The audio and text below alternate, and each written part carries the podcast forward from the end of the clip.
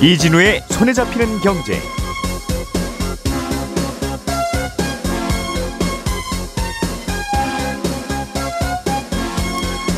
안녕하십니까 어, 이진우 기자를 대신해서 오늘 하루 진행을 맡게 된 안승찬입니다.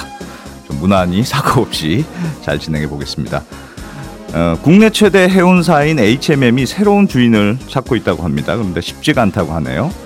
어, 코로나 사태 때 10조 원이 넘던, 넘던 영업이익이 최근에는 1조 원 안팎까지 뚝 떨어졌고 또 산업은행과 해양진흥공사가 보유한 HMM의 영구채도 또 어떻게 처리할지 이것도 풀어야 할 숙제라고 합니다. 어, 그래서 특단의 대책이 없으면 새로운 주인을 찾는 게 쉽지 않을 거다 이런 얘기가 나오는데 이 얘기 자세히 좀 배워보겠습니다. 어, 유튜브 채널의 영상 관련 업무를 담당했던 직원이 근로기준법상 근로자로 볼 수 없다 이런 법원의 판단이 나왔습니다. 음, 다만 유튜브 채널 직원이 일하는 방식이 또 제각각이니까 경우에 따라서는 반대 판결도 나올 수 있다고 하는데 이건 또 어떤 사정이 있는지 배워보겠습니다. 적도 부근의 해수면 온도가 올라가는 엘니뇨 현상의 영향으로 올 하반기에는 국제 곡물 가격이 크게 오를 거라는 전망도 나옵니다. 어, 조금 전에 말씀드린 뉴스들 자세히 정리해 보겠습니다. 7월 14일 손에 잡히는 경제 바로 시작합니다. 우리가 알던 사실 그 너머를 날카롭게 들여다봅니다. 평일 아침 7시 5분 김종배의 시선 집중.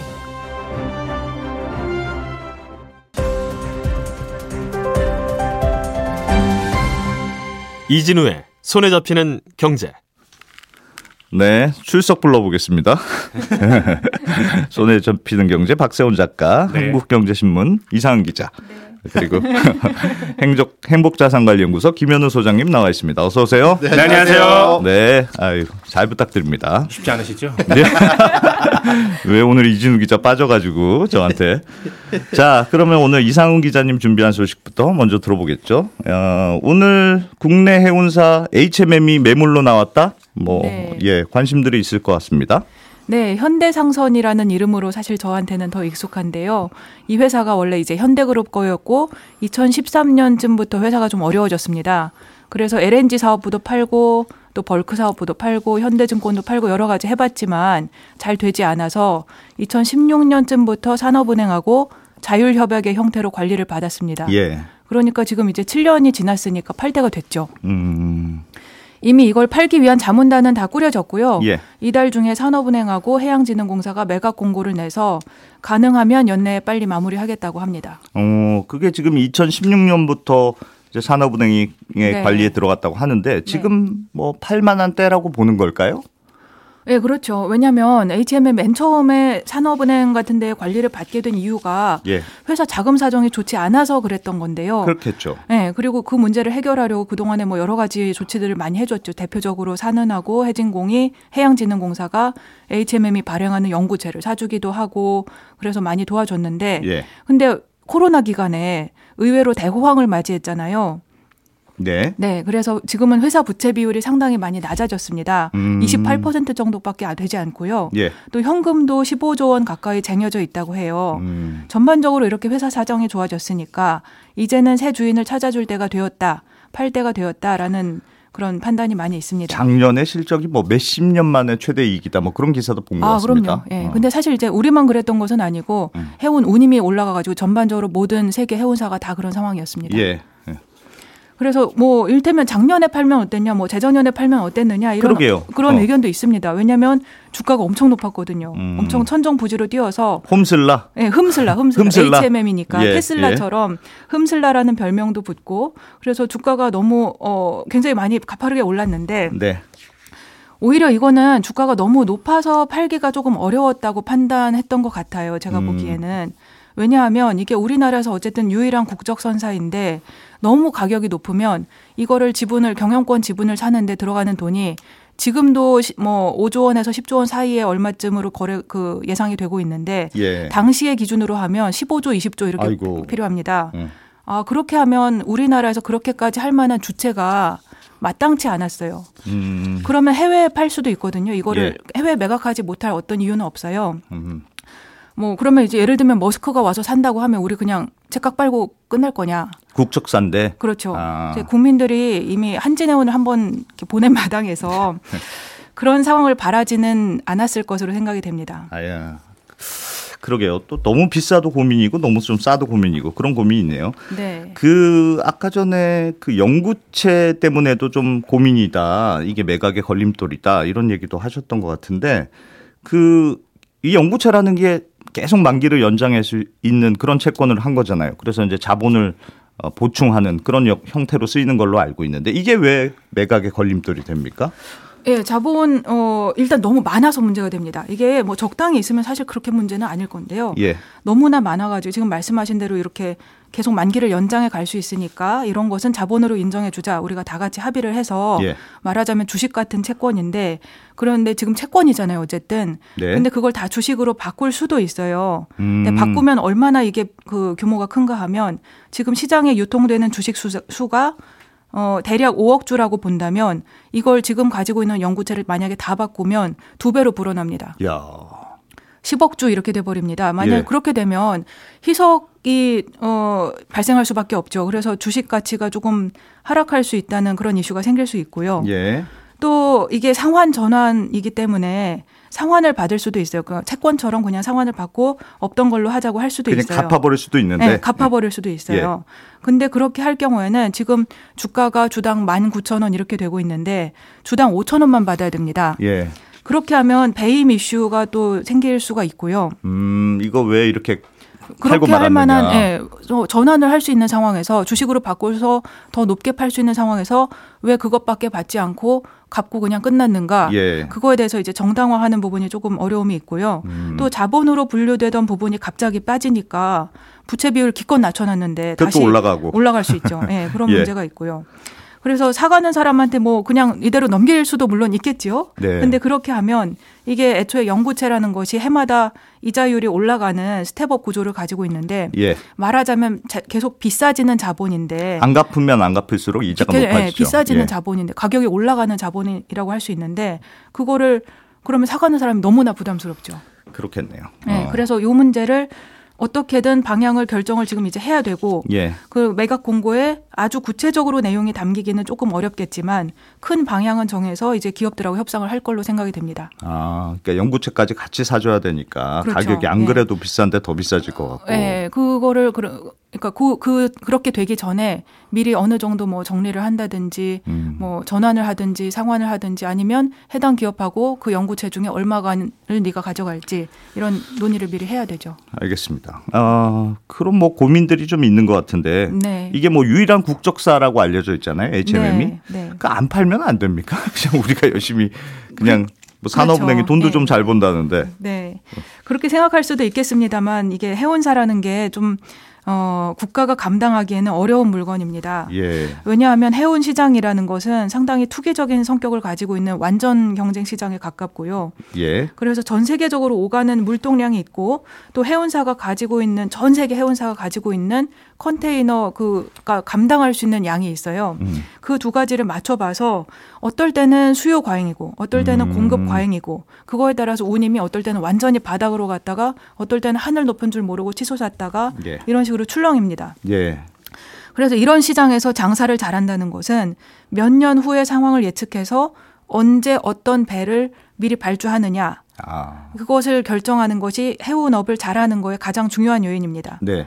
그런데 이게 너무 예측이 어렵습니다. 음. 예를 들면 우리가 코로나 때만 해도 해운업 운임이 치솟은 것은 어 그걸 몰랐어요. 아무도 사실 예측을 못했고 그때 뭐 오히려 망가진다고 그랬었죠. 그랬죠. 예. 그리고 코로나 발생할 줄도 몰랐지만 코로나가 발생하는 거의 효과가 운임이 떨어지는 쪽으로 이어질 줄로 생각을 했었어요. 예.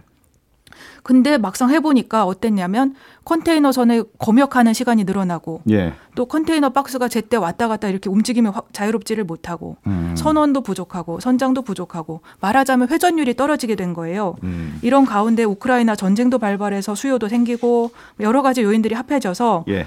이 갑자기 운임이 치솟았습니다. 그래서 실적이 확 좋아지고. 그랬죠. 예. 아. 이걸 예측한 사람은 돈을 많이 벌었겠죠. 근데 예.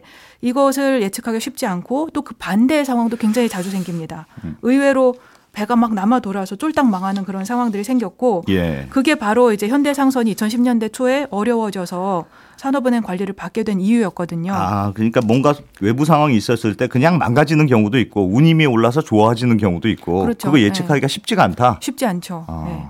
그 대우조선 해양 같은 경우에도 우리가 23년 동안 정부가 가지고 있으면서 많이 망가진 거를 많이 좀 아프게 기억하고 있잖아요. 예. 근데 해운사는 더더군다나 이렇게 그 뭐랄까 모험적인 경영을 해야 되는데 정부가 음. 하기에는 맞지 않으니까 빨리 파는 것이 어울릴 것 같습니다. 또 잘하면 잘했다 그러고 못하면 네. 예, 그런 그런 논란은 네. 있을 수 있겠네요. 또 국내 기업들의 물동량 중에서 그 HMM이 차지하는 비중이 그렇게까지 높지는 않습니다. 음. 그러니까 다들 우리나라 뭐 예를 들면 삼성전자도 머스크를 쓰고 예. 이런 식으로 되어 있기 때문에 국적 선사로서의 의미가 뭐 예, 그래도 좀 막 외국에 팔긴 좀 그런데 아무튼 그렇습니다. 알겠습니다. 네. 그러면 뭐 누군가 팔긴 팔아야 될 것 같은데 누가 사갈 수가 있을까요?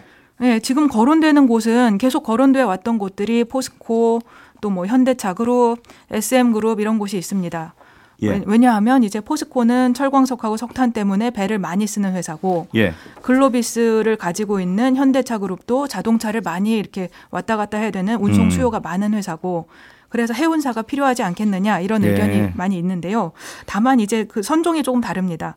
두 회사 모두 컨테이너가 꼭 필요한 것은 아니긴 한데 네. 하지만 이제 일단 어느 정도 규모가 되고 해운업과의 시너지가 날 것으로 예상되는 그룹이 이제 그런 두 곳이 항상 꼽혀왔고요. 예. 그리고 또 SM 그룹은 최근에 계속 HMM 지분을 사고 있습니다. 음. 6.56%를 벌써 인수했다고 하고 아하. 이미 해운사도 여러 개 가지고 있는 중견 그룹이라서 거기도 들어오지 않겠느냐 그런 그렇게 보고 있습니다. 알겠습니다. 음, 좀 H&M 누가 사갈지는 좀 지켜봐야 되겠네요. 어, 아직은 네. 뭐 명확하진 않다. 네, 다들 뭐 나는 살 생각이 없다고 한다는 것이 문제인데 네. 하지만 이제 강석훈 산업은행 회장이 연내에 팔 수 있다고 이제 얘기를 한 것에는 아마도 미리 어디 얘기된 데가 이- 있거나 아니면 음, 사고 싶어 하는 데들을 좀 타진을 해본 게 아닌가 그런 식으로 받아들여지고 있습니다. 알겠습니다. 네. 자, 그러면 박 작가님이 소- 준비한 소식 한번 들어보죠. 네. 국제 올리브 가격 요즘 네. 엄청 오르고 있습니까? 이게 요리에 많이 써야 되는 건데. 그렇죠. 국제 올리브유 가격이 요즘 킬로그램당 7유로 정도 하는데요. 예. 우리 돈으로 대략 한 9,900원 정도 하는 겁니다. 작년에 3, 4유로 정도 했는데 지금 거의 두 배 가까이 급등을 한 겁니다. 예. 작년에 3, 4유로 하던 것도 그 전에랑 비교하면 많이 오른 건데 이 7유로라는 가격은요. 관련 통계 집계 이후에 사상 최고 기록입니다. 어이구. 올리브유 가격이 이렇게 오르는 건 가뭄 때문인데 네. 올리브유는 거의 대부분이 남유럽에서 생산이 되고 있거든요. 예. 근데 요즘 이 지역의 날씨가 기온은 매우 높은데 가뭄이 매우 심합니다. 아유. 특히 스페인 상황이 좀 심각해 보이는데 어느 정도냐면 4월에 이미 스페인 남부 지역 같은 경우는 40도까지 올라갔거든요. 예. 그리고 스페인 땅의 30% 정도가 지금 가뭄 비상 단계입니다. 음. 이러니까 올리브유를 만드는 데 필요한 올리브가 제대로 생산이 될 리가 없죠. 그렇겠네요. 그렇습니다. 작년하고 올해 합산해서 수확된 올리브의 양이 60만 톤 정도인데 2년 전에 한 해 수확량이 150만 톤이었던 거랑 비교하면 절반 넘게 준 거죠. 예. 그러니 공급이 줄어서 올리브유 가격이 급등을 하는 겁니다. 음. 게다가 재고도 빠르게 줄고 있어서 아마도 당분간은 올리브유 가격은 계속 오를 걸로 보입니다.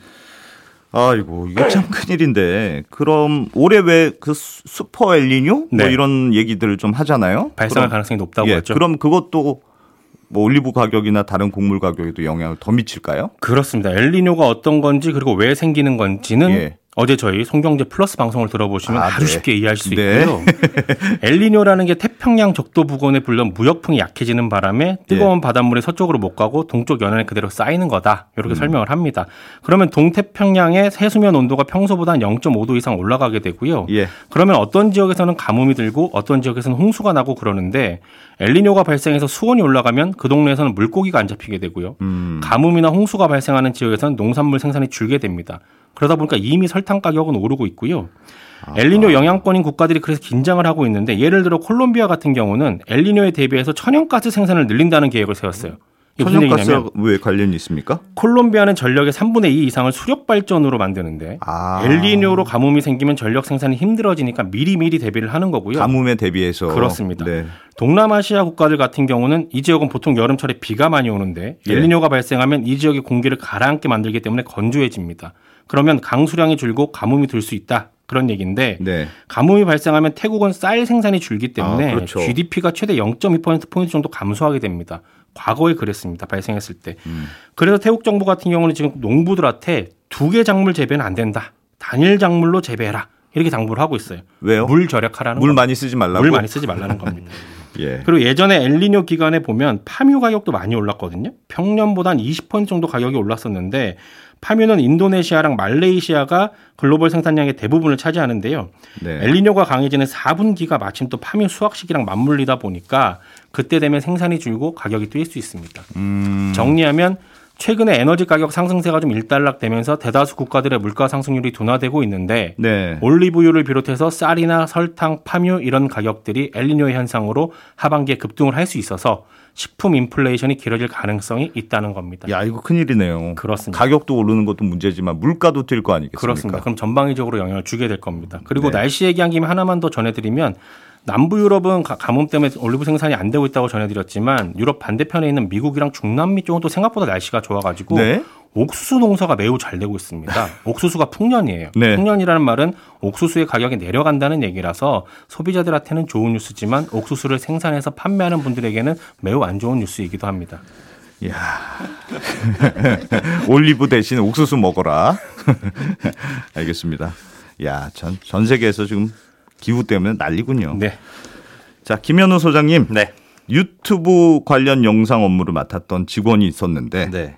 근로자로 볼 수 없다. 네. 이게 무슨 말입니까? 우리가 유튜브 영상을 보면 그건 누군가가 어딘가 뒤에서 편집을 하겠죠. 열심히 만들었겠죠. 네, 영상 편집을 할 텐데 아, 그에 대해서 이제 근로자로 볼 수 없다는 법원의 첫 판단이 나온 건데요. 예. 결론부터 말씀드리자면 유튜브 영상 편집을 하는 사람은 근로자로서 인정을 받을 수 없다 이렇게 단정을 짓는 판결은 아닙니다. 네. 이번 판결의 핵심은 그 어떤 업무를 담당하든지 간에 근로자성을 인정받기 위해서는 갖춰야 될 조건이 있고 어. 그 조건을 충족하지 못하면 근로자 근로자로서의 권리를 주장하기 어렵다라는 건데요. 아니, 그러니까 일했다고 해서 무조건 근로자는 아니다. 그- 그런데 이번 판결을 보면 저- 그것도 애매합니다. 일을 했는지 안 했는지도 따지고 봤거든요. 그러니까 이번 소송의 내용을 보면 예. 어떤 채널의 유튜브 영상 제작 업무를 담당했던 뭐 본인은 직원이라고 주장하는 사람이 퇴사 네. 후에 그 일했던 기간 동안 임금을 한 푼도 못 받았다. 그래서 그 음. 기간 동안에 임금하고 연차 수당 이런 것들을 달라고 소송을 걸었는데 예. 법원에서는 이 직원을 근로자로 업 근로자로 볼 수 없다고 해서 원고 패소 판결을 내린 겁니다. 그러니까 왜 근로자로 볼 수 없다고 판단했을까? 일반적으로는 네. 어쨌든 일을 했고 네. 뭐 일을 잘 못하더라도 그,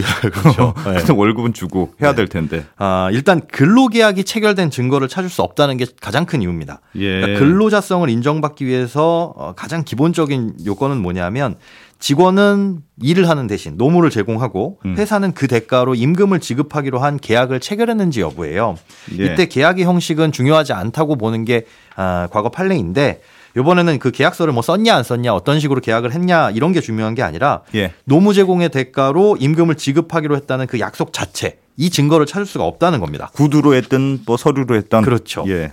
그러니까 노무 제공의 대가로 임금을 받는다면 뭐 일반적으로 근, 근무 기간 같은 거 네. 언제부터 언제까지는 일을 해달라는 기본적인 내용이 오고 가야 되는데 음. 이것마저도 구체적인 협의를 같이 거, 거치지 않은 걸로 법원은 판단을 했고요. 예. 또이 원고가 주장한 거는 나중에 임금을 지급해 주기로 했다. 그런데 안 음. 줬다라고 주장을 했는데 이거에 대해서도 이제 급여의 구체적인 지급 시기와 방법이 정해져 있지 않았다는 이유로 받아들여지지 않았습니다. 야. 그러니까 근로자라고 주장하는 원고가 여기에 또 들어갈 당시에 이 예. 유튜브 채널이 성장하지 않았거든요. 그러다 보니까 별다른 수익이 발생하지 않고 있었는데 음. 이런 정황으로 봤을 때 굳이 돈을 줘가면서 직원을 채용할 이유도 없었다고 본 게 이제 법원이 어, 원고 패소 판결을 한 큰 이유죠. 구두로도 하여튼 합의된 걸 못 찾겠다. 그렇죠. 이게 예를 들자면 마치 친구가 이제 막 개업해가지고 장사도 안 되고 손님도 하나도 없는 상, 이 상황에서 그 식당에 가가지고 예. 무상으로 일을 도와줬다. 좀 와서 도와줘. 그렇죠. 어. 뭐 도와달라는 얘기를 했는지 안 했는지 모르겠는데 어쨌든 무상으로 도와줬습니다. 예. 그럼 그 고맙잖아요. 사장 입장에선 친구 입장에선 나중에 크게 보답할게라는 말을 했다 손치더라도 애초에 뭐 음. 내가 돈 받고 일해, 일할 거야라는 그런 근로 계약이 있었던 게 아니기 때문에 그렇게 추후에 보답한다는 약속 역시 뭐 구체적인 방법하고 시기가 없다면 공연불에 지나지 않는다 아, 이런 얘기하고 비슷합니다. 원래 나중에 뭐 해준다는 건 믿으면 안 되긴 합니다.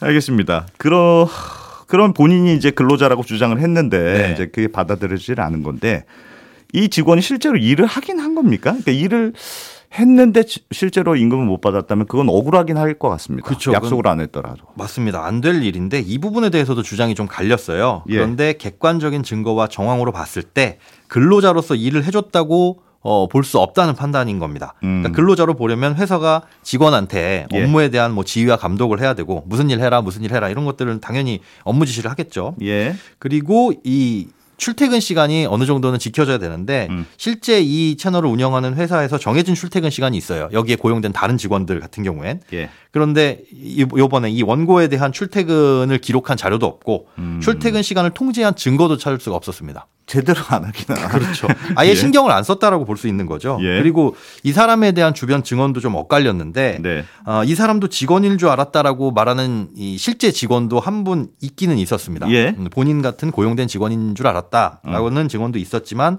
아, 여기에 이제 출연하는 대부분의 크리에이터들이 이 사람이 처음에 회사에 들어올 당시부터 예. 경험을 쌓기 위해서 일을 배우게 해달라 이런 조건으로 들어올 수 있도록 해달라고 요청을 했고요. 예. 그다음에 회사에 나와서는 아, 회사 일을 얼마나 했는지는 모르겠는데 주로 이제 보이던 게 개인의 외주 작업을 음. 아, 본인의 자리에서 하거나 아니면 게임을 하거나 잠을 자는 모습을 많이 봤다. 네. 이런 게 이제 공통적인 주장이었습니다. 그러니까 예. 거기서도 일을 했다고 보기는 어려운 거죠.